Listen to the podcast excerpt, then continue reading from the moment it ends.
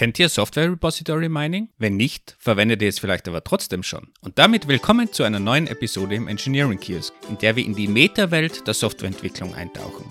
Andy, der bereits vor Jahren seine Bachelorarbeit zu diesem Thema geschrieben hat, erklärt uns, wo wir heute schon Software Repository Mining einsetzen und welche Informationen in unseren Git Histories versteckt liegen. Denn diese versteckte Information kann uns schon heute im Programmieralltag helfen, aber auch in Zukunft die Basis für mehr Intelligenz im Entwicklungsprozess oder dem Copilot der Zukunft sein. Neben der aktuellen Forschung erklären wir aber auch, wie ihr sofort mit dieser Zukunft für euer Projekt loslegen könnt. Also ab, zurück in die Zukunft zu Andys Bachelorarbeit. Straßen?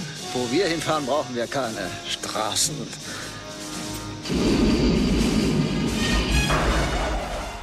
So, an die Episode 49. Bist du schon aufgeregt, kurz vor der Episode 50? Ich wäre aufgeregt, wenn ich 50 Jahre alt wäre, beziehungsweise kurz davor. Aber nein, ich bin, ich bin nicht aufgeregt, ich bin stolz auf uns. Ich werde dann die nochmal dran erinnern, wenn wir dann mit 50 unsere Episode 348 oder so machen. Also das ist wahrscheinlich noch mehr. Dann können wir richtig feiern. Ich bin gespannt, ob wir dann auch noch auf diesen Computerbildthemen herumreiten, so wie letztes Mal Docker. Mit dir als Computerbildexperte haben wir uns mal gedacht, wir gehen heute auf ein Developer-Thema zurück. Also wirklich zurück in die Software. Ja, das heutige Thema ist halt schon eine direkte Nische, finde ich. Oder hast du von dem Thema, worüber wir heute sprechen, vorher gehört, bevor du mich kennengelernt hast? Tra traust du jetzt den Namen nicht zu sagen von, von diesem Nischenthema?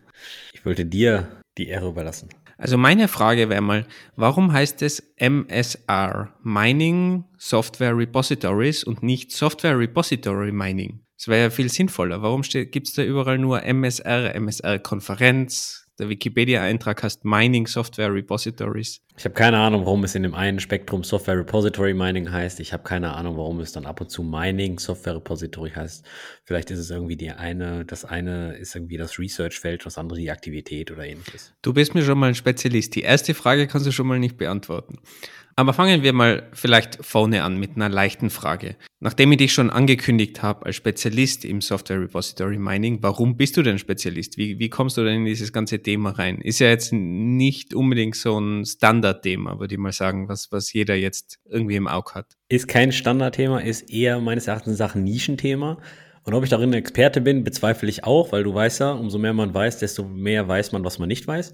Du kannst mir auf jeden Fall mal erklären. Also für mich bist du schon ein Experte. Warum ich mich seit fast über zehn Jahren mit dem Thema beschäftige, ist relativ einfach. Ich habe da unter anderem meine Bachelorarbeit drüber geschrieben. Ich habe, ich habe die gestern noch mal rausgeholt, über 60 Seiten nur diesem Thema gewidmet und da sind ein paar Stunden Research-Arbeit in der Düsseldorfer Uni-Bibliothek reingeflossen. Es ist schon so lange her, dass es kein Internet gegeben hat, dass du in der Bibliothek warst. Da ging es ganz einfach um Arbeitsfokus, weil zu Hause konnte ich mich nicht fokussieren. Da hätte ich lieber irgendwie World of Warcraft gespielt oder Counter-Strike.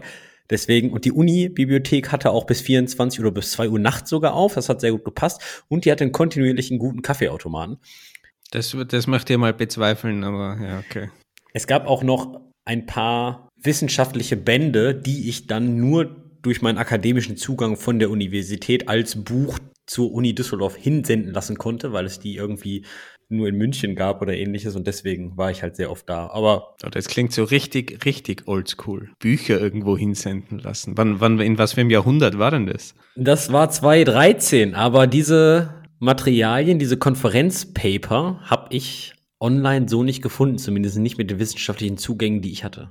Oh, jetzt wollten wir das als hippes Thema bewerben und jetzt kommst du mit sowas, dass da nicht einmal im Internet irgendwas gibt. Aber erklär mal, worum es eigentlich geht bei dem ganzen Themenblock. Meines Erachtens nach ist das ein super hippes Thema. Ja, nur diese ganze Research-Akademik-Geschichte ist alles ein bisschen eingestaubt. Meines Erachtens nach ist das ein Thema, was 100% in den Startlöchern steht und wovon wir in naher Zukunft viel, viel, viel mehr sehen werden. Und zwar und das steht seit 2013 in diesen Startlöchern, nur um das nochmal zu, klarzustellen. Eigentlich schon seit 2004 meines Erachtens nach. Okay, steht schon lange in diesem Loch. Okay. Software Repository Mining, was ist das eigentlich? Es geht um die Analyse von Daten und Metadaten, die während eines Softwareentwicklungsprozesses entstehen. Also du codest Software, du machst ein Side-Project oder von mir aus auch in deiner Produktfirma oder in deiner Agentur. Und während du dann da irgendeine Website machst, eine, eine, eine App codest und so weiter, fallen halt links und rechts eine ganze Menge Metadaten raus. Was wäre das zum Beispiel? Na, ganz klassisch erstmal alles das, was du ins Versionskontrollsystem eincheckst. Einmal der Source Code, einmal die SVN Commit Message, Git Commit Message, deine Bug-Tracking Issues, Mailinglisten-Einträge, Code-Review-Daten, welche Kommentare an welcher Zeile in deinem Pull-Request gemacht wurden, an, welcher, an welchem Unit-Test der Jenkins oder GitHub Actions fehlt, also CI-Daten, Wiki-Einträge, aber auch deinen Firmen-Chat, wie zum Beispiel Slack oder wenn es eine andere Community ist, IRC oder wenn es eine größere Community ist, vielleicht sogar eine Open Source Community, irgendwie Events, sowas wie Meetups und Konferenzen und Co. Ja? Also das sind alles, sag mal, die Datenquellen. Und wenn wir von Software Repository Mining sprechen, dann heißt Software Repository ist jetzt nicht unbedingt das Git-Repo, sondern jeder dieser Datenquellen, Mailinglisten, Code-Review-Daten, wird als ein Software-Repository bezeichnet in dieser Hinsicht. Und wie, wenn, wenn du jetzt zum Beispiel von Meetup sprichst, wer da auf die Meetup irgendwo gesprochen hat, wie, wie komme ich auf diese Daten? Das äh, Version Control System verstehe ich noch. Die Git-Daten sind alle verfügbar. Aber so externe Events? Naja, also die Daten sind halt schon verfügbar. Ne? Du hast halt ein Tables of Content und allem drum und dran und wer spricht wann, wie, wo. Der Unterschied ist halt nur, wie die Daten verfügbar sind. Auf der einen Seite hast du natürlich recht strukturierte Daten und dann hast du natürlich die Herausforderung, die ganzen unstrukturierten Daten aus klassischen Fließtext und Co. Also wir, wir, wir bewegen uns hier schon, deswegen heißt es auch Software Repository Mining. Wir bewegen uns schon im großen Teil im Bereich Data Mining und da in primär zwei Webkategorien, äh, zwei Kategorien, Text Mining und Web Mining. Das ist so der, der, das, das, das Hauptfeld, wo wir uns bewegen. Und da geht es natürlich, ich glaube, heutzutage würde man das als Data Analysis oder vielleicht schon Data Science äh, benennen, weiß ich gerade nicht. Aber damals gab es halt die ganzen Begriffe noch nicht, sondern da hieß es einfach nur Data Mining. Aber da kommt es auch ein bisschen darauf an, welche Datenquellen man zur Hand nimmt. Also wenn du jetzt deine Slack-Chats analysieren möchtest, dann bist du natürlich im Text-Mining. Wenn du jetzt zum Beispiel deinen Source-Code analysieren möchtest, dann kannst du auch sagen, okay, du bist jetzt hier nicht im Data-Mining, sondern schon eher so im Bereich statische oder dynamische Code-Analyse. Und die Events holen wäre dann Web-Mining klassisch auf irgendwelchen Webseiten, die Speaker von, von den Events oder Meetups scrollen. Ja, genau. Also als Webmining wird ja unter anderem auch, äh, du dumpst dir irgendeine API runter und sowas in einen anderen Data Storage. Also das bedeutet, du meinst das Web nach Informationen und holst dir da die entsprechenden runter, äh, Dateninformationen, Konferenzseiten, Meetups, Wiki-Daten, Pull-Request-Daten oder ähnliches. Und was mache ich dann mit den Daten im Endeffekt? Dann habe ich mal die Daten gecrawlt oder irgendwie exportiert, aber was mache ich dann damit? Jetzt kannst du sagen, okay, Software Repository Mining ist die Analyse von Daten und Metadaten, die während eines Softwareentwicklungsprozesses entstehen, aber die Frage ist auch, okay, was macht man denn damit? Ja, das Ziel ist damit auch den Entwicklungsprozess und das Projekt kontinuierlich zu verbessern. Also jetzt nicht das eine spezifische, sondern im Allgemeinen. Und zwar, wenn man zum Beispiel aus den Daten wirklich neue Erkenntnisse zieht und daraus Aktionen tätigt und daraus was lernt. Die ganz klassischen Anwendungsfälle, also die, die wirklich heute Standard sind, kann man eigentlich auch sagen, sind Software Repository Minings, wie zum Beispiel Software-Metriken. Also wir reden hier von zyklomatischer Komplexität, Endpass-Komplexität oder irgendwie die äh, durchschnittliche Vererbungstiefe. Das sind jetzt eigentlich ganz klassische Metriken, die du durch Software Repository Mining, indem du statische Codeanalyse betreibst, herausfindest und sagst, uh, diese Klasse oder diese Methode überschreitet einen gewissen Schwellenwert der zyklomatischen Komplexität. Nur noch mal ganz kurz zur Info. Zyklomatische Komplexität bedeutet, wie viele Entscheidungspunkte innerhalb einer Methode sind. Also das bedeutet, eine Methode hat erstmal eine zyklomatische Komplexität von 1 und sind innerhalb von einer sind innerhalb der Methode zwei if-Abfragen, dann hat die, dann ist das eine zyklomatische Komplexität von 3. Und umso höher die zyklomatische Komplexität ist, umso schwieriger ist es, diese Methode zu maintainen. Ja, zum Beispiel. Und man will dann eine niedrigere erreichen. Genau. Da, wenn, man, wenn man solche Informationen hat, kann man natürlich innerhalb des Teams oder innerhalb der Firma vielleicht sogar gewisse Regeln feststellen, hey, pass mal auf, wir sollten keine Methode mit einer zyklomatischen Komplexität über 10 haben. Und da kann man sehen, okay, wie splitten wir diese Methode auf, wie refactoren wir diese und dann wird die natürlich auch leichter testbar, weil umso mehr Entscheidungsmöglichkeiten da sind, umso schwieriger sind natürlich auch die, die, die Testcases, um, ich sag nicht, man muss überall eine hundertprozentige Testcoverage haben, aber um eine hohe Test-Coverage zu kriegen. Jetzt hast du gerade erklärt, das ist ein Nischenthema, aber die Software-Metriken werden ja in jedem sinnvollen Team oder professionellen Team, würde ich mal sagen, was ein bisschen größer ist und was von sich hält, wird, wird das ganze Jahr eingesetzt. Das heißt, wir haben das eigentlich schon überall. Ja, das ist richtig, aber niemand kennt das als Software Repository Mining. Jeder sagt, okay, das ist irgendwie jetzt da und toll. Und das ist auch eher so der Standard-Case, ja, den jeder kennt. Nischenthema bezeichne ich das, weil das ganze Potenzial dieses Themas vornherein nicht ausgelebt wird. Und da kommen wir jetzt gleich zu. Zum Beispiel, welche Anwendungsfälle gibt es denn noch und wo können wir uns mal wirklich den Benefit von diesem Thema abholen? Was gibt es dann noch abseits dieser Standard-Software-Metriken? Ein weiteres Beispiel ist die Projektmethode, wie dein Team Software entwickelt. Ja, sehen wir einfach mal Scrum oder Kanban. Bei Scrum wäre es zum Beispiel eine klassische Velocity, weil wenn du es mal herunterbrichst, hast du Sprints über zwei Wochen. Zu diesem Sprint assignst du Tickets, die ihr machen wollt. Und vorher im Planning habt ihr irgendwie die Komplexität von diesem Ticket geschätzt. Und die Summe der Komplexität von den Tickets, die ihr innerhalb eines zwei Wochen Sprints geschafft habt, nennt man Velocity. Theoretisch könnte man auch sagen, okay, die Velocity ist somit auch Teil vom Software Repository Mining, weil man ja ähnlich wie bei den Software-Metriken eine Metrik über, die über den Progress der letzten zwei Wochen misst. Die andere Geschichte ist halt zum Beispiel bei Kanban. Bei Kanban versuchst du immer relativ schnell ein Ticket von links, von der To-Do-Column nach rechts auf die Done-Column zu schieben. Und du möchtest eigentlich den Speed, den Ticket-Flow relativ hoch halten. Also relativ kurz halten, dass ein Ticket möglichst schnell von links nach rechts geht. Das ist halt ebenfalls eine Metrik, die du aus dem Software-Repository von deinem Bug-Tracker liest. Und ein dritter Case, vielleicht haben viele Leute schon mal sowas gesehen wie womit wurde diese Webseite gebaut? Da gibt es so Chrome-Plugins und, und auch so Webseiten, da kannst du einfach eine, eine URL eingeben und dann steht da, diese Webseite wurde mit WordPress gebaut und dieses WordPress-Plugin und, und dieses, diese jQuery-Version ist da und so weiter.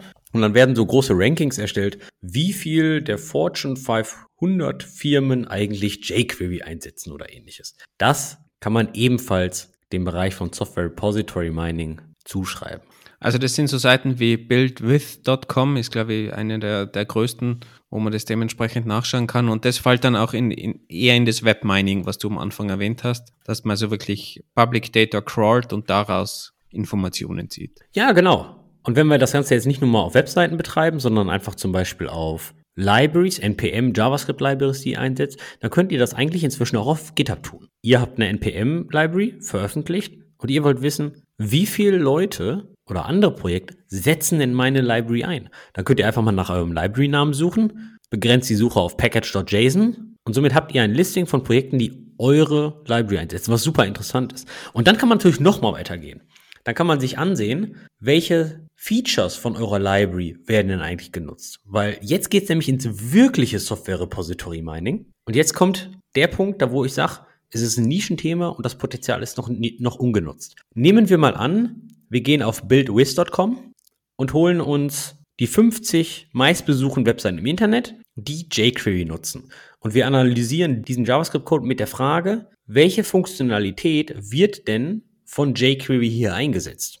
Und welche, und viel wichtiger auch, welche eigentlich nicht. Diese Information kann für das jQuery-Projekt natürlich unglaublich sinnvoll sein in Bezug auf, müssen wir oder sollten wir darüber nachdenken, die Performance von dieser Funktionsreihe zu verbessern zum Beispiel. Ja, das kann dir also ein bisschen so den Produktfokus durch Software Repository Mining geben und okay, wie sieht denn die nächste Roadmap, Roadmap aus, um einen größeren Impact zu haben. Okay, diese, diese Metriken und Informationen gehen ja schon relativ weiter ins Produktentwicklungsfeld als für, für, für Product Manager zum Beispiel oder wenn ich eben wirklich eine Library für meine User entwickle, Open Source Library zum Beispiel. Aber was für Anwendungsfälle gibt es denn für Teams an sich? Also was abseits dieser klassischen Softwaremetriken, gibt es irgendwie Anwendungsfälle, wo ich das als Team oder als Firma intern besser nutzen kann von meinem eigenen Entwicklungsprozess? Da gibt es etliche Beispiele. Man unterteilt hier zwei große Bereiche. Und zwar schaut man sich ein einzelnes Software-Repository, also eine einzelne Datenquelle an, oder schaut man sich mehrere Datenquellen in einem Analysevorgang an.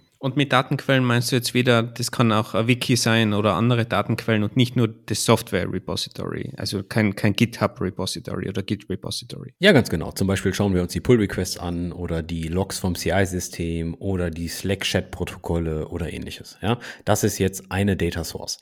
Wenn wir uns mal nur auf eine Data Source beschränken, kann man zum Beispiel sagen, okay, wir machen eine ganz klassische Commit-Analyse und aus dieser Commit-Analyse, wenn wir jetzt uns die Git-Commit-Messages nehmen und wir haben irgendwie so eine Art Regel. Wir präfixen zum Beispiel immer diese Git-Commits mit Bugfix, Feature, Docs für Documentation oder ähnliches. Dann kann man da schon mal erstmal die ersten Erkenntnisse rausziehen, indem man einfach nur ein klassisches Git-Log und ein grep macht und dann das Vorkommnisse zählt, wie ist eigentlich die Balance in den letzten drei Monaten zwischen Feature-Entwicklung, Bugfixes und Documentation? Oder welche Dateien in meinem Projekt wurden eigentlich in letzter Zeit vermehrt geändert? Weil nehmen wir mal die Theorie, eine Datei, die sehr oft geändert wird, hat ein höheres Risiko, existierende Funktionalität zu brechen. Da könnte man drüber nachdenken, wenn an diesen Dateien immer konstant Änderungen sind, sollten wir die Test-Coverage für diese Dateien nicht hochdrehen,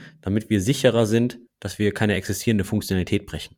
Kleine Frage auf der Metaebene dazu. Wer, wer schaut sich denn deiner Meinung nach im Team solche Metriken an? Oder wer, wer kümmert sich denn um genau diese Fragestellungen? Weil ich denke da jetzt gerade so an ein Entwicklerteam und die programmieren alles so dahin und probieren ihre, ihre Sprints fertig zu bekommen. Wer kümmert sich denn um so Metathemen und checkt da, okay, wo können wir was verbessern? Weil es klingt ja schon nach so einem Use Case, wo es eher darum geht, so die letzten zwei Prozent irgendwie rauszuholen, gefühlt.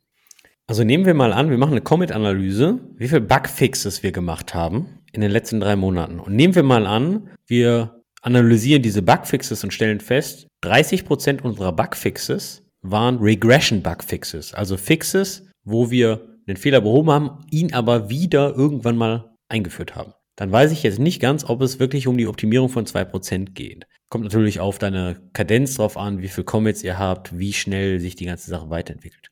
Kommen wir auf deine Frage. Wer sollte sich sowas ansehen? Meines Erachtens nach sollten ab Mid-Level Engineers wenigstens mal die Hand heben. Hey, wäre das nicht mal cool, wenn wir uns sowas ansehen? Und ab Senior also Senior Plus, das bedeutet Senior Engineers, Staff Engineers oder ähnliches, die sollten sowas dann schon mal entweder nach vorne treiben oder halt sehr technische Engineering Manager, weil nicht jeder Engineering Manager muss ja einen technischen Background haben, aber diese Leute, da würde ich schon die Verantwortung sehen, sowas nach vorne zu treiben. Natürlich nicht, wenn die Hütte brennt und alle sind irgendwie nur am Löschen, ja, dann löscht man natürlich erst für, für mich zählt das alles so Prozessoptimierung. Und meines Erachtens nach ist das auch eine Verantwortung auch von Senior Engineers. Ich glaube, dass das auch ganz wichtig ist, dass das vom Team selbst kommt, weil auch erfahrungsgemäß, sobald da was von der Management-Seite kommt, Engineering Manager-Seite oder auch womöglich noch drüber oder, oder Product, dann fallen da sofort die Scheuklappen zu und alle Entwickler und Entwicklerinnen haben irgendwie Angst, Überwachung, man wird da irgendwie kontrolliert und da wird sofort geblockt. Also das war meine Erfahrung. Immer wenn es in irgendeiner Form in Richtung Metriken geht, egal was es dann eigentlich ist, wird ziemlich schnell geblockt. Da muss man auch auf Managerseite extrem aufpassen, wenn man sowas einführt. Oder wie du richtig sagst, im Idealfall kommt es einfach von den Senior-Leuten und dann will das Team das im Idealfall auch. Aber nehmen wir mal vielleicht einen Use Case, der eigentlich auch zu den Hard Skills von Software Engineers gehört. Und da geht es um Softwarearchitektur. In der Regel hat man in einer Software äh, mehrere Pakete, Module, Packages, Plugins, wie auch immer das in eurer Sprache und in eurem System heißt. Und jetzt geht es um die Architektur. Also man kann natürlich auch sagen, man analysiert die Kopplung von, von einzelnen Dateien oder von einzelnen Modulen. Wie macht man das zum Beispiel? Hier ist die Idee, wenn für Features oder Bugs häufig die gleichen Dateien angefasst werden, also welche Dateien werden innerhalb eines Commits oft zusammen geändert? Und wenn man dann eine zweite Frage stellt, von diesen häufig zusammengeänderten Dateien, wie viel liegen denn im selben Package und wie viel liegen in verschiedenen Paketen? Paketen, Packages, Module, Plugins, Klassen, was weiß ich nicht. Mit diesen Informationen können dann Entwicklern feststellen, ob sie hier eine implizite Kopplung haben. Ja, weil speziell für neue Entwickler ist das relativ schwierig. Du kommst in eine neue Codebase und du änderst eine Klasse und du denkst, ah, okay, cool, jetzt ist mein Feature drin. Aber nur der Senior-Entwickler weiß, hey, ja, Moment, wenn du diese Klasse änderst, dann musst du aber die Klasse auch da hinten ändern. Und das, wie soll man das wissen als neuer Entwickler? Weil die Kopplung ist ja nicht explizit. Durch so eine Analyse, wie viele Dateien oder welche Dateien werden häufig zusammengeändert, kann man diese impliziten Kopplungen auflösen und vielleicht sogar mal ein bisschen die Architektur verbessern, dass du halt wirklich eine einzelne Verantwortlichkeit pro Klasse oder pro Datei hast. Was glaubst du denn, ab wann sowas Sinn macht, ab welcher Teamgröße? Weil auch das, um da jetzt wieder herumzureiten auf diesem Optimieren der letzten drei Prozent, das klingt schon sehr sophisticated, würde ich sagen, und die wenigsten Team achten auf sowas. Jetzt macht es Sinn, in einem kleinen Team sich sowas schon anzuschauen oder würdest du sagen, okay, es macht nur Sinn, wenn man irgendwie jetzt zehn Teams hat oder sowas oder ab welcher Größe macht sowas Sinn? Und vielleicht auch da hm, gleich mitgestellt die Frage, wie schwierig ist denn das, sowas einzuführen in einem Team, jetzt rein von der technischen Seite? Ich weiß gar nicht, ob man das anhand der Teamgröße festlegen kann oder ob es nicht eine Kombination ist aus Teamgröße, Abteilungs- und Firmengröße oder auch Wichtigkeit der Software und Größe der Software. Oder vielleicht anders gefragt, wenn ich jetzt so ein zwei, drei Leute-Team bin, würdest du dann sowas schon empfehlen? Ihr arbeitet an, an dem Projekt immer an derselben Software, an dem Produkt über Jahre? Wenn es eine Codebase von einer Million Zeilen ist, ja, warum nicht? Weil gute Architektur ist auch Selbstschutz. Das heißt ja nicht, dass man nur konstant mit 10.000 Leuten daran arbeiten muss, sondern das heißt auch einfach, nur weil ich in dem Bereich des Codes nicht so flüssig bin, heißt das nicht, dass eine gute Architektur mich nicht, nicht, nicht hier auch beschützen kann, Fehler zu machen. Das heißt erst ab einer Million Zeilen. War jetzt einfach nur mal ein Indikator für eine große Codebase. Aber es kommt halt auf die Komplexität an, auf die Wichtigkeit und Co. Ist schwierig zu sagen. Also, diese Benefits werden natürlich deutlich sichtbarer, umso größer und komplexer die Software ist und umso mehr Leute an diesen Teams arbeiten. Das ist korrekt. Und wenn man das jetzt konkret einführen will, gibt es da Software dafür? Wenn da jetzt ein Team losstarten will und sagt, oh, unser Zeug ist eh alles so komplex und überall Abhängigkeiten, ich will da mal einfach ein bisschen Visibility reinbringen in das Ganze. Software gibt es wie noch und nöcher, professionelle, proprietäre Software, aber auch Open Source Software. Was wäre dann so ein Beispiel für Open Source Software? Also wenn wir jetzt auf die Kopplungen selbst eingehen, mit der Architektur, was ich gerade gesprochen habe, kenne ich nur proprietäre Enterprise Software, die dann aber auf Sprach spezifische Features gehen, wie, wie Java oder ähnliches, die das anhand der Architekturdiagramme geben. Wenn wir auf die Analyse der Kopplungen sind, gibt es sowas wie ähm, CSV-Analysie. Verlinken wir in den Show Notes, ist so ein kleines Python-Skript, ähm, was dir die ganzen Daten, die ganzen Git-Commit-Messages in der SQL-Tabelle packt und dann kannst du da ein paar Queries drauf fahren und in dem Repository gibt es auch ein paar Example-SQL-Queries. Das heißt aber, ich muss mir das schon selber zusammenbauen, wenn ich da jetzt zumindest Open Source mäßig unterwegs sein will und jetzt nicht irgendein Enterprise-Tool einsetzen will. Da gibt es jetzt nicht sowas wie, wie SonarCube, das mir das alles einfach out of the box liefert. Deswegen sage ich, es ist noch ein Nischenthema. Es ist noch nicht in der, in der globalen Community angekommen. Ich selbst entwickle ein ähnliches Seitenprojekt, was sich mit sowas beschäftigt, was sowas einfach macht, aber auch nur, weil ich mich mit diesem Thema einfach sehr verbunden fühle und, und sehr viele Passion darüber habe. Aber es ist jetzt nicht so, hier, kauft dieses Tool und geht darüber. Es gibt eine Firma, die nennt sich Betergia, die macht sowas professionell für große Open-Source-Projekte, wie zum Beispiel OpenStack oder Wikimedia oder ähnliches. Die sind da schon sehr gut, weil die ist auch eine Truppe von ehemaligen Universitätsresearchern und Doktoren, die sich nur mit diesem Thema beschäftigen. Aber kommen wir mal ein bisschen weg wieder von diesen klassischen Architektenrollen. Was fast jeder schon mal gesehen hat, ist ein Feature, was GitHub eigentlich macht. Und zwar, stellt euch vor, ihr macht einen neuen Pull-Request und ihr wisst nicht, wer ist denn die geeignete Person, um meinen Pull-Request hier zu reviewen. Ganz klassisch ist, du schaust hier ein Git Blame an und schaust nach, wer hat denn diese Datei oder diese Zeile oder diese Methode die letzten zwei, drei Male eigentlich geändert. Moment, ich, ich, ich hole mir da immer meinen Kollegen, der ähm, jeden Pull-Request mit Looks good to me approved. Das ist wohl viel, viel der schnellere Weg. Ja, das ist, das ist super. Ich glaube, ihr solltet auch mal eine Commit-Analyse machen, wie viel Bugfixes ihr macht. Aber das macht zum Beispiel auch GitHub. Wenn ihr einen Pull-Request macht und ihr habt ein Repository, wo ein bisschen Leben drin ist, dann schlägt euch GitHub die richtigen Leute vor, die diesen Pull-Request reviewen sollten, anhand der Änderungen, die an der Datei oder an den Zeilen gemacht wurde. Das ist zum Beispiel auch Software Repository Mining, weil in der Regel diese Informationen aus dem Git Blame oder aus dem Git Commit Log. Okay, jetzt hast du einige Dinge erklärt, die es schon gibt, die teilweise auch gemacht werden. Gibt es irgendwas Next Level, wo du sagst, das wäre cool oder da kennst du jetzt keine Umsetzung, aber es wäre cool, wenn man sowas aus den Informationen rauslesen könnte und, und auch dann dementsprechend nutzt? Also gibt's noch nicht und Next Level ist eine schwierige Kategorisierung, weil die meisten Themen in dem Bereich Software Repository Mining sind halt wirklich wahre Research-Themen und da haben sich dann irgendwelche Doktoranden damit beschäftigt und haben irgendwo enorm komplizierte Python-Skripte rumliegen, die dann die Analysen machen, aber die sind dann in der Regel nicht frei zugänglich. So, du, du kennst das ja am besten mit Research-Ergebnissen und Research-Code, der ist meist nicht reproduzierbar. Also da muss ich jetzt mal einspringen. Nicht reproduzierbar, das kann sein, aber mittlerweile recht viele Konferenzen verlangen eigentlich, dass man den Source-Code online stellt, verfügbar macht.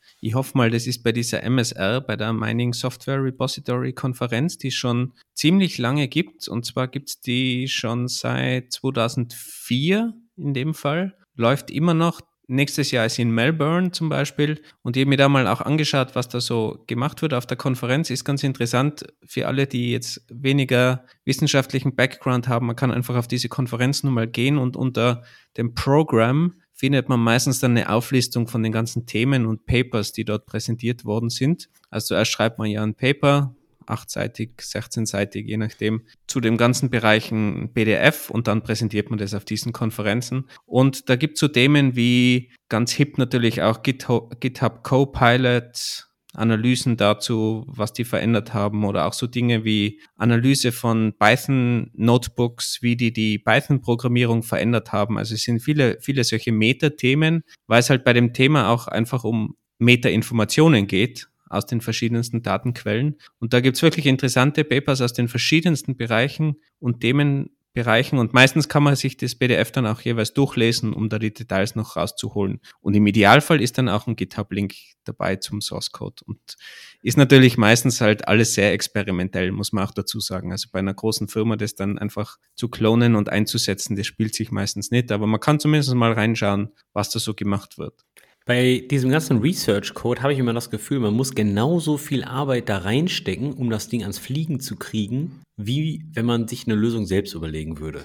Weil oft hat man irgendwie so, also das ist natürlich eine Lüge, weil diese Researcher packen unglaublich viel Arbeit da rein, ja, aber ich sag nur so, wenn ich ein GitHub-Repository sehe mit 20 Python-Files, mit jeweils über 400, 500.000 Zeilen und da ist dann nur mal so ein README dabei und ich habe keine Ahnung, was ich hier mache oder was wie wo gestartet werden muss, dann ist es halt schon echt schwierig, das zu reproduzieren. Ja, du musst es, du musst es so sehen. Alle Entwickler wollen sowieso immer alles selber programmieren. Jetzt stell dir vor, die Entwickler, äh, die Researcher würden das auch noch schön programmieren, dann wäre das auch alles umsonst, weil jeder Entwickler sagt, naja, ich mache das sowieso selber. Wir machen das mit dem anderen Tool. Wir haben ein anderes internes Toolset. Das machen wir selber. Also die Idee ist ja bei Grundlagenforschung, wobei das würde jetzt mal nicht als Grundlagenforschung bezeichnen, aber trotzdem bei Grundlagenforschung die Idee mal zu überprüfen, ob sie funktioniert und dann die ganze marktreif zu machen, das ist dann Aufgabe der Wirtschaft, muss man auch ganz klar sagen. Aber kommen wir mal zu dem heißen Scheiß und was ich gerne sehen würde, was ich so noch nicht gesehen habe. Und zwar gibt's, geht's hier um die automatische Versionierung von Software. Stell dir mal vor, du hast, eine, du hast eine Software und du bringst sie jetzt in Version 1 raus. Und deine Software 1.0.0. Und deine Software folgt dem Semantic Versioning. Klär mal schnell, was Samware genau ist für alle, die es nicht kennen. Semantic Versioning befolgt einem Versionsschema, wie du deine Software versionierst anhand der Änderungen. Du hast drei Zahlen, Major Version, Minor Version, Bugfix Version, zum Beispiel 2.0.0. Wenn du jetzt bei der Version 2.0.0 nur einen Bugfix machst, wird deine nächste Version 2.0.1. Wenn du jetzt ein neues Feature hinzufügst, wäre deine nächste Version 2.1.0. Wenn du jetzt zum Beispiel ein Breaking Change machst, dann wäre deine nächste Version eine 3.0. Das heißt, Breaking Changes sind nur auf der ersten Ziffer aller. So Semantic Version. Ja, gibt es noch ein paar mehr Regeln, wann du welche Versionsnummer, Major, Minor, Bugfix, wann du die erhöhst. Der Punkt ist aber, dass du anhand der Versionsnummer sehen kannst, wie kritisch dein Upgrade ist oder ob du da mehr Arbeit reinstecken musst oder ähnliches. Ist übrigens alles ganz schön auf samware.org definiert, beschrieben auf Englisch, auf Deutsch, inklusive einer Sprachendefinition, was das genau ist, wie man das definiert. Also ist super genau definiert und hilft mir als User zum Beispiel extrem weiter, weil ich sofort an der Nummer sagen kann, ist es ein Problem für mich oder nicht. Und wenn man sich darauf verlassen kann, kann man sofort sagen, okay, das kann ich einfach drüber spielen, Patch-Version, sollte kein Problem sein. Passt aber bitte auf, nicht jede Software benutzt Nevantic Versioning. Beispiel, die Datenbank MySQL ist unglaublich berühmt dafür, in der Bugfix-Version, also in der letzten Versionsnummer, irgendwelche Breaking Changes reinzupacken oder irgendwelche Features zu deprecaten oder was weiß der Geier nicht automatisch. Die folgen einfach keinem Semantic Versioning. Also schaut da bitte vorher nach, welche Software von euch Semantic Versioning benutzt. Also drei Zahlen in der Versionsnummer heißt noch lange nicht, dass das Semantic Versioning ist. Wenn wir jetzt aber Semantic Versioning mit Reposit Software Repository Mining verbinden, dann könnten wir ja in der Theorie sowas machen wie die automatische Bestimmung der Versionsnummer für deine zukünftige Softwareversion, für dein zukünftiges Software-Release anhand der Changes zum letzten Release. Weil, nehmen wir mal eine ganz normale Programmiersprache, PHP.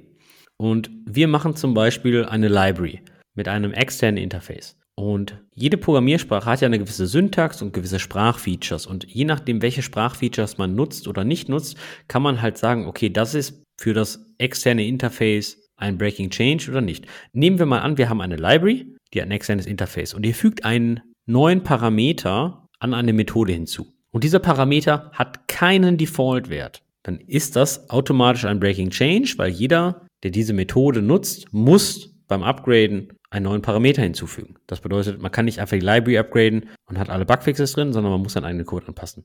Wenn die Sprache aber Default-Werte für neue Parameter supportet, wie zum Beispiel jetzt PHP, und man addet einen Default-Wert, falls dieser Parameter nicht bei dem Methodenaufruf übergeben wurde, dann ist das kein Breaking Change. Oder du verwendest JavaScript, da kannst du einfach alles machen, weil es eh komplett egal ist. Aber in Java wäre das natürlich ein Problem, ja, wenn du da einfach einen Parameter hinzufügst. Natürlich muss man das alles pro Sprache irgendwie implementieren. Zum Beispiel Golang hat jetzt keine Default, Default Values für Parameter. Da muss man natürlich schon gucken, welche Sprache man da nutzt. Aber dadurch kann man natürlich so einen Vorschlagsmechanismus bauen. Mein letztes Tag war auf Commit 4711 und ich bin jetzt auf 5011. Analysier doch mal bitte alle Pull Requests, die da reingegangen sind und sag mir doch mal, schlag doch mal bitte vor, was wäre die nächste Versionsnummer anhand des Semantic Versioning. Anhand der Kontrolle dieser Regeln. Natürlich ist das alles ein bisschen komplizierter wegen des Edge Cases und was ist, wenn ich eine externe API habe und was ist, wenn meine Applikation irgendwelche Dateien schreibt und die Struktur der, des geschriebenen Inhalts ändert sich von XML nach JSON und so weiter. Alles richtig, ja, diverse Edge Cases kann man halt nur sehr schwer abbilden, aber es geht ja nicht darum, dass man der Technologie 100% vertrauen soll, sondern dass man wichtige Dinge nicht übersieht. Und das, eine automatische Semver-Analyse, habe ich so noch nicht gesehen. Fände ich aber mal ziemlich cool. Weißt du, ob es das im wissenschaftlichen Bereich schon gegeben hat irgendwo? Ich meine, ich habe da mal ein Paper zugelesen. Ja, vielleicht haben wir jetzt mit, mit GPT und so weiter in Zukunft Möglichkeiten, dass man da vielleicht ein bisschen Intelligenz auch reinbringt. Aber das, das geht halt schon relativ in die, in die strukturierte Datenanalyse, weil du hast ja relativ strukturierte Daten, weil du hast ja einen Abstract Syntax Tree, wenn du deinen Code auseinander nimmst, du hast ja Tokens und so weiter und so fort. Also das, das kannst du schon relativ gut machen. Wenn wir aber mal so ein bisschen in die Text-Mining-Ecke gehen, dann kannst du natürlich ganz andere Themen machen, wie zum Beispiel eine Hot-Topic-Analyse und die finde ich sehr interessant. Jetzt stell dir mal vor, du hast eine Community oder du hast eine Community kann auch deine Firma sein. Und du hast eine ganze Menge an Text, das bedeutet entweder Mailinglisten oder Chatprotokolle, IRC oder Slack oder MetaMost oder was es da nicht alles gibt. Und jetzt nimmst du dir einfach mal den ganzen Content aus den Public Channels, jagst den durch so einen Textprozessor, wo erstmal alle Stoppwörter, alle Artikel und so weiter, also erstmal die ganzen, die ganzen Füllwörter rausgenommen werden, maps die ganzen Wörter gegen eine technische Wortliste, um einfach mal die relevanten Wörter für dein Produkt oder für deine Firma rauszufiltern und merkst auf einmal, hey, wieso sprechen wir eigentlich super oft in den letzten drei Wochen über Vererbungshierarchien? Oder über die Logging Library. Es kann halt so ein Indikator sein, dass das ein Thema für, für Unverständnis ist sozusagen. Ja, wenn da ziemlich viel Kommunikation um ein Thema ist, dann könnte man darüber legen, okay, muss ich dazu eine bessere Architektur machen? Muss ich dazu mehr Tutorials machen? Muss ich das leichter gestalten? Muss ich dafür Knowledge Sharing Sessions machen? Oder, oder, oder. Ich habe so einen ähnlichen Anwendungsfall mal in dem Wiki gesehen. Ich habe leider vergessen, welches Wiki das war und ob es nur eine wissenschaftliche Umsetzung war. Vielleicht weiß es noch jemand. Und zwar war die Idee, dass man zu Wiki-Einträgen, wo du ja die normale Dokumentation machst, zu deinen grundlegenden Dingen, deiner Software oder anderen Bereichen, dass man zusätzlich unter dem Wiki-Eintrag passende Mailinglisten-Einträge anzeigt, dass man zum Beispiel dem Support-MitarbeiterInnen auch die Möglichkeit gibt zu sehen, was läuft denn aktuell in den Mailinglisten zu diesem Thema ab? Also, dass man nicht nur die Grunddokumentation hat, sondern diese lebende Dokumentation, die ja inhärent in Mailinglisten, in Diskussionen vorhanden ist, dass man die automatisch unter diesen Wiki-Eintrag reinpackt und man hat dann so auch zusätzliche Informationen abseits von der Standarddokumentation. Und das ist ein unglaublich schönes Beispiel für einen Anwendungsfall von kombinierten Software-Repositories, von kombinierten Data Sources. Weil das, was du da gerade ansprichst, ist nämlich die Königsklasse von Software Repository Mining. Ich hatte gerade gesagt, das Ziel von Software Repository Mining ist, die Erstellung von Software und von Softwareprojekten zu vereinfachen. stell dir mal vor, du bist in deiner IDE und hast rechts so ein Context-Window. Und dieses Context-Window zeigt dir anhand der Datei, anhand der Methode, anhand der Klasse, in der du gerade bist, Links zu Wikipages an, Links zu Open Issues im Bugtracker, Links zu relevanten Slack-Threads und ähnliches. Wenn du das alles miteinander verknüpft, ähnlich wie du gerade gesagt hast, du hast ein Wiki mit den Mailinglisten-Einträgen, das ist ja wohl Königsklasse, wenn du zu der Zeile oder zu dem Bereich, in dem du gerade programmierst, mehr Kontext kriegst. Was sind die Fallstricke? Was sind die aktuellen Probleme? Oder was ist der aktuelle Produktfokus hier gerade? Also es geht eigentlich immer weiter in Richtung GitHub Copilot dass man automatisch Informationen zur Verfügung gestellt bekommt. Vielleicht, falls es jemand noch nicht weiß, äh, GitHub Copilot versucht mit einem sehr umfangreichen Language Model vorzuschlagen, was man denn als nächstes programmieren soll oder macht eine Autovervollständigung der, der Kommentare anhand des Codes. Also versteht wirklich den Code und probiert Zusatzinformationen aus dem Netz zu geben. Also vielleicht, dass man in Zukunft gar nicht mehr auf Stack Overflow gehen muss, sondern das eben automatisch bei Copilot angezeigt bekommt in seiner IDE. Aber was natürlich Copilot nicht kennt, sind die ganzen internen Datenquellen. Weil ganz oft ist es ja hinter einer Mauer versteckt in der internen Firma. Und das ist aber auch leichter zugänglich, weil man braucht da kein extrem komplexes Machine Learning Model dahinter, sondern vielleicht auch nur eine normale Suche. Und wenn man das schon schafft, intern alle Datenquellen sinnvoll anzuzapfen, dann kann man da natürlich auch dementsprechend die Entwicklung beschleunigen intern. Ja, der Unterschied zum GitHub Copilot zu der kontextbasierten Anzeige in IDEs ist natürlich der, dass GitHub Copilot meines Erachtens nach eher für den Erstellungsprozess ist. Das bedeutet, du willst etwas Neues schreiben oder eine neue Funktionalität hinzufügen und die kontextbasierte Anzeige in existierendem Code ist halt was ganz anderes, wenn du Bugfix machen möchtest, wenn du die existierende Logik ändern möchtest. Deswegen ist das halt schon nicht wie GitHub Copilot, sondern da geht's halt wirklich um das Teure, die Maintenance von Software und die Änderung von Software. Weil ich denke, sehr guter so sehr gute Software und sehr guter Software-Code ist es, wenn Leute mit weniger Kontext, mit weniger historischem Wissen Änderungen sicher durchführen können. Und ich denke, eine kontextbasierte Anzeige von IDEs mit Links zu Wikipages, Issues und Slack-Threads, also Chats, kann da schon sehr helfen.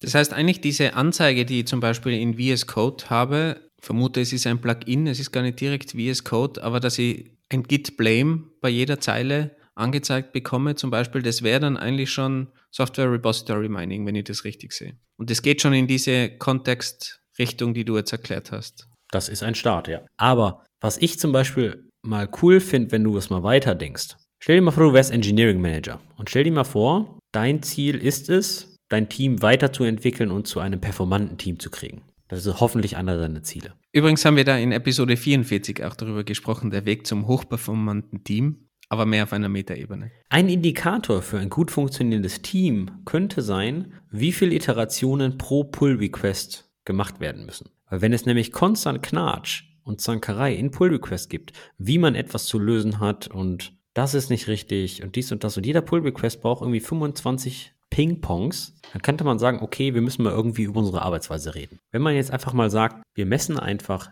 die Review-Cycles und die Iterationen pro Pull-Request und feststellt, hey, immer wenn eine Person im Team einen Pull-Request macht, gibt es da ganz viel Knatsch. Und irgendwie sind wir da bei 25 Iterationen, dass man sich diesen Fall mal genauer ansieht und einfach mal Mentoring beginnt oder einfach mal ein bisschen tiefer schaut, okay, was ist denn hier los? Haben da zwei Leute im Team vielleicht ein bisschen Knatsch? Das könnte man gut verbinden, vielleicht dann auch mit einem Check, ob die Pull-Requests immer nur LGTM looks good to me sind und einfach durchgewunken werden. Das wäre so der andere negative Case.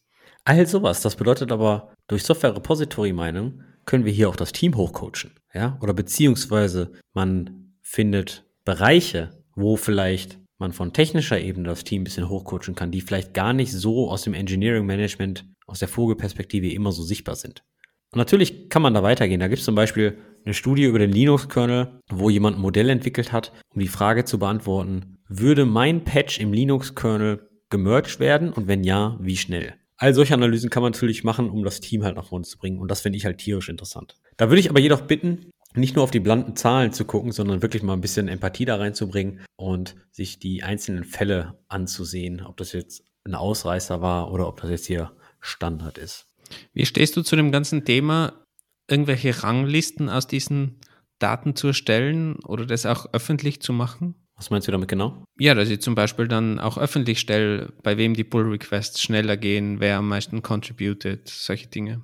In einer Firma finde ich das schwierig, weil diese Zahlen dann sehr schnell missbraucht werden können. In einem Kontext von einem Open Source Projekt könnte es sehr sinnvoll sein, wenn man zum Beispiel sogenannte Leaderboards erstellt, wer contributed. Angenommen, wir machen also packen so ein bisschen Gamification drauf und sagen, okay, für jeden geöffneten Pull Request, für jeden Code Review und ähnliches gibt es ein paar Punkte und da kann man sagen, okay, pro Monat hat diese Person irgendwie so und so viele Punkte gesammelt. Und warum finde ich das in so einem Kontext recht nützlich, weil man zum Beispiel im Open Source Kontext dann mit diesen Leuten ein Gespräch anfangen könnte und vielleicht so neue Core Contributor finden kann oder vielleicht sogar neue Mitarbeiter oder einfach diese Leute mal zu Sprints oder Hackathons von Open Source Projekt einladen kann. Kennst du irgendwelche Open Source Projekte, die das aktiv betreiben? Ja, ähm, Typo 3, das Content Management System, geschrieben in PHP, betreibt das und auch ganz gut. Und eben, soviel ich weiß, machen die auch die Entdeckung von Experten dadurch.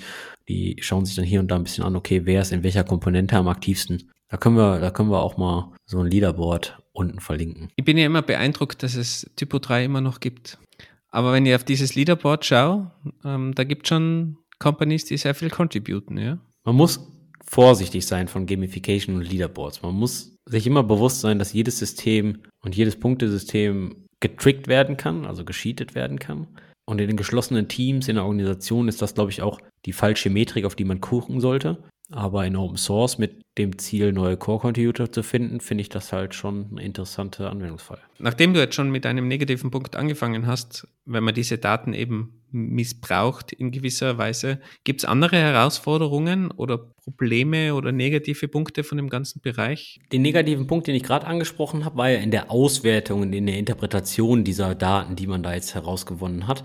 Bei der Erstellung dieser Ergebnisse gibt es natürlich ein paar Herausforderungen. Auf der einen Seite ist die Datenqualität nicht so, wie ich sag mal klassische Software-Engineers sie erwarten würden. Auf der einen Seite ist es natürlich toll, weil ein Großteil dieser Daten ist halt unbiased. Ja? Also Source Code hat halt keinen Bias nach links und rechts.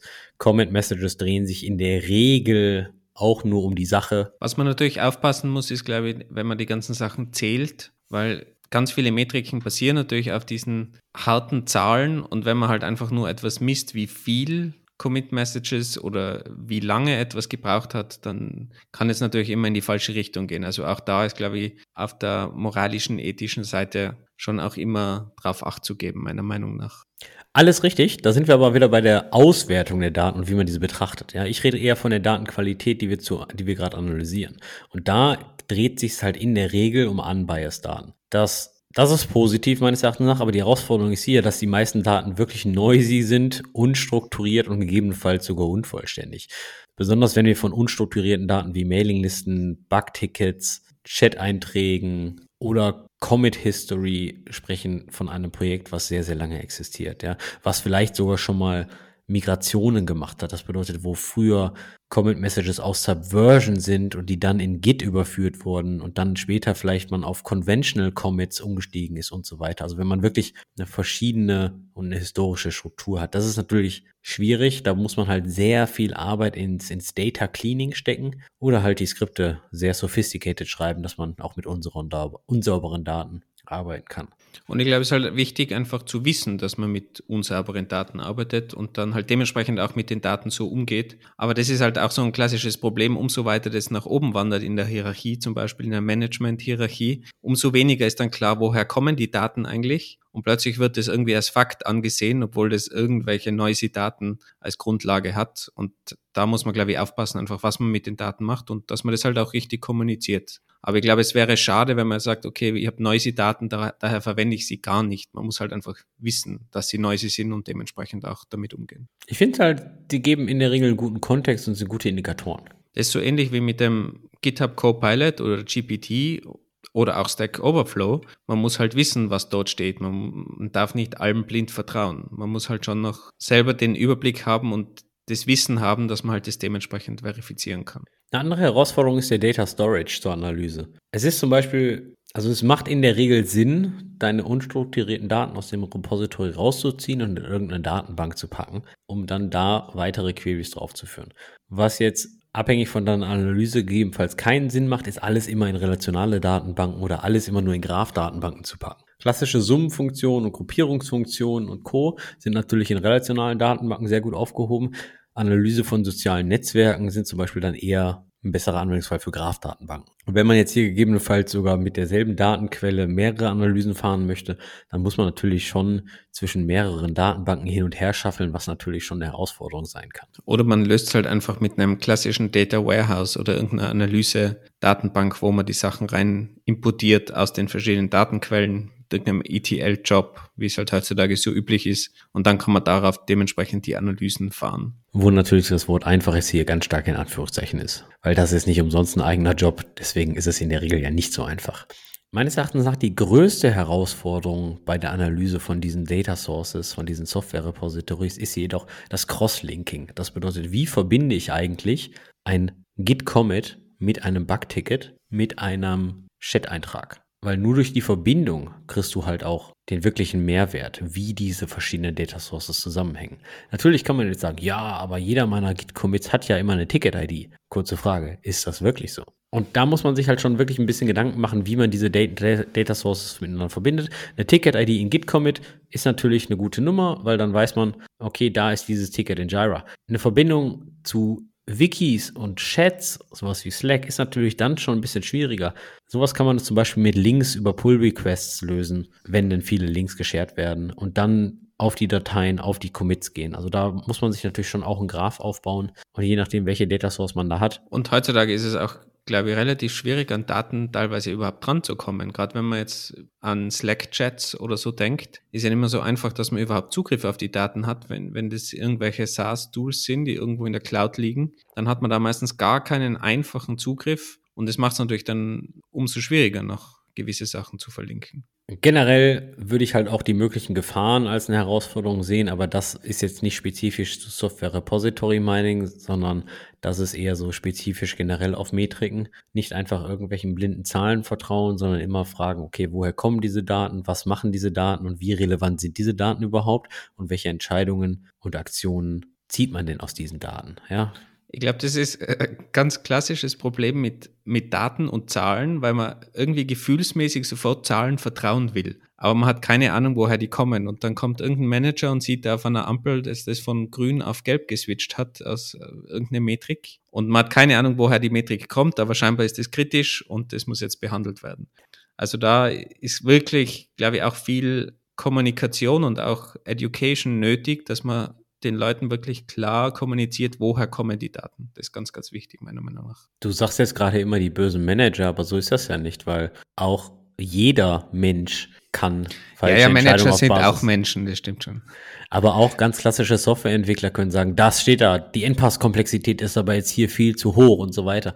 Ja, vielleicht gibt's da auch einen Grund für und Co. Ja, und ein bisschen Kontext dahinter zu setzen, das ist jetzt nicht nur eine Manager-Sache, sondern das ist generell die Gefahr, wie interpretiere ich die ganze Thematik. Und man muss ja auch sagen, sich einfach auf eine Zahl, die auf einem Screen steht, zu verlassen, ist auch sehr einfach, ja. Und es ist anstrengend, darüber nachzudenken, wie stark man dieser Zahl vertraut. Von daher, das ist halt einer der, der größten Gefahren. Und ich denke auch, dass dies zur Akzeptanz beiträgt. Aber da haben wir ja schon gesprochen, umso eher diese ganzen Verbesserungen, Prozessverbesserungen aus dem Team herausgefordert werden, desto größer könnte die Akzeptanz dafür sein. Okay, wenn jetzt Leute in irgendeiner Form mit Software Repository Mining oder Mining Software Repositories beginnen wollen, hast du irgendeinen Startpunkt, wo man mal reinschauen kann, starten kann, irgendwie vielleicht auch Software findet? Also alles, was vor allem abseits von diesem klassischen Static Code Analysis und so weiter ist, weil da, dazu gibt es ja genug Listen und Möglichkeiten, was im Netz zu finden. Meines Erachtens nach solltet ihr mal erst selbst starten, ohne jetzt irgendwie eine große Software darauf zu schmeißen. Gute Möglichkeit, um ein Side-Project zu starten. Also wer, wer ein Side-Project sucht,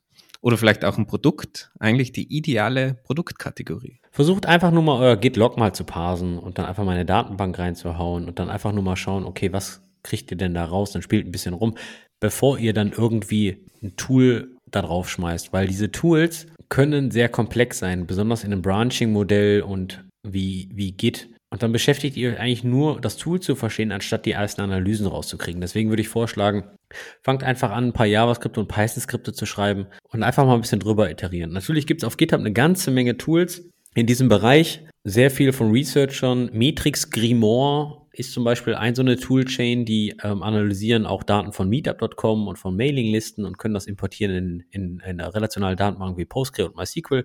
Oder es gibt so ein Projekt, das nennt sich Chaos. Das ist kurz für Community Health Analytics in Open Source Software. Die machen auch sowas. Die, deren Ziel ist es halt, Metriken und Metrikmodelle rund um Open Source Communities zu erstellen. Die Firma Bitergia macht da eine ganze Menge und hat auch super viel Open Source Projekte, um Dashboards für Kibana herzustellen und so weiter und so fort.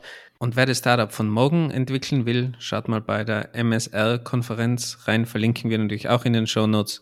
Da gibt es dann wirklich den neuen heißen Scheiß. Und wenn man daraus ein Produkt baut, ich glaube, da hat man dann durchaus große Companies, die da Interesse daran haben als Kunden. Kommen wir zurück zum Anfang des Podcasts. Oh ja, Warum? genau. Ich wollte dir noch die Frage stellen, was war eigentlich deine Bachelorarbeit? Aber Andi nur im Twitter-Format, 160 Zeichen. Der Titel hieß Software Repository Mining Konzept und Potenziale und eigentlich habe ich mehr oder weniger. Ihr seht es leider nicht, aber Andi hat es jetzt gerade irgendwo links aus dem Schreibtisch rausgezogen. Hast du die immer herumliegen oder hast du die jetzt als Vorbereitung für diese Episode rausgesucht? Ich habe die zur Vorbereitung dieser Episode rausgesucht. Und man kann eigentlich sagen, meine Bachelorarbeit ist der Podcast, ist das Podcast-Transkript ein bisschen ausgeholt. Natürlich mit viel mehr akademischen Links und dies und das und, und warum das sinnvoll ist und, und Studien und bla bla bla. Eigentlich habt ihr gerade meine Bachelorarbeit in Kurzform gekriegt. Du weißt es, dass jetzt alle nach deiner Bachelorarbeit suchen und die lesen wollen. Ich glaube gar nicht, dass sie öffentlich ist. Ja, vielleicht können wir ja da was drehen und die veröffentlichen. Wir, wir schauen mal, was wir da machen können. Aber ja, äh, vielleicht ist das mal wieder ein Grund, äh, meinen Blog anzuschmeißen.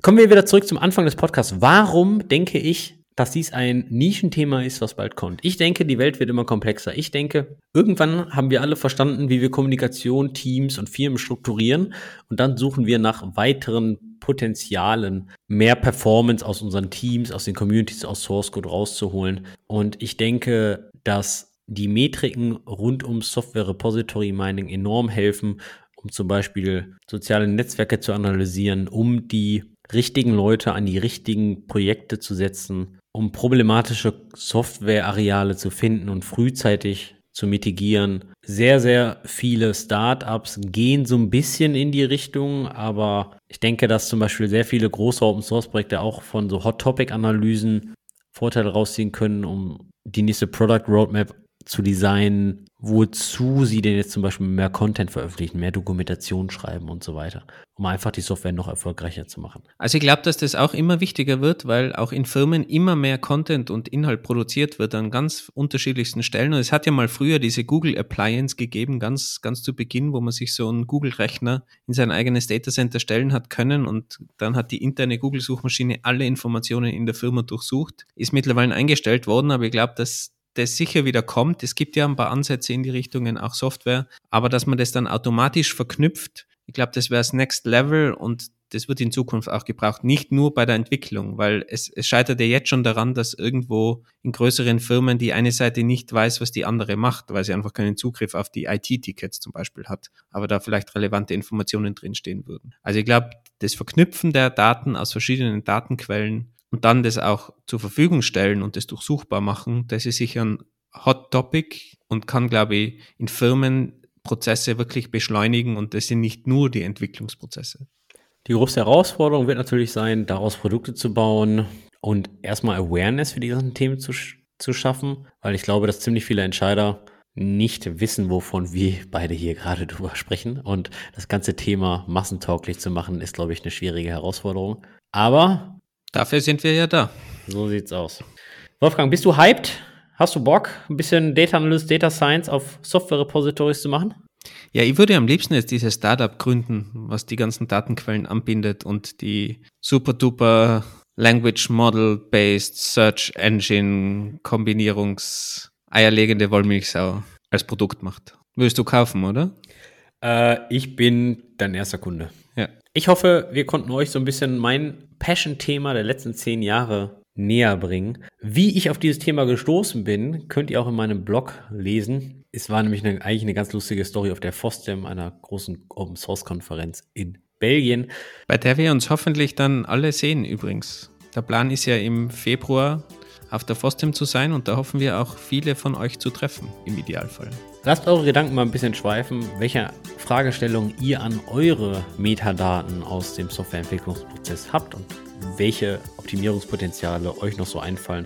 Lasst es uns wissen, tweetet uns die gerne an engkiosk oder wieder E-Mail an stetisch at engineeringkiosk.dev. Und tragt euch schon mal im Kalender ein, 4. und 5. Februar, FOSDEM in Belgien. Bis dahin wünschen wir euch einen schönen Tag. Bis bald. Tschüss. Ciao.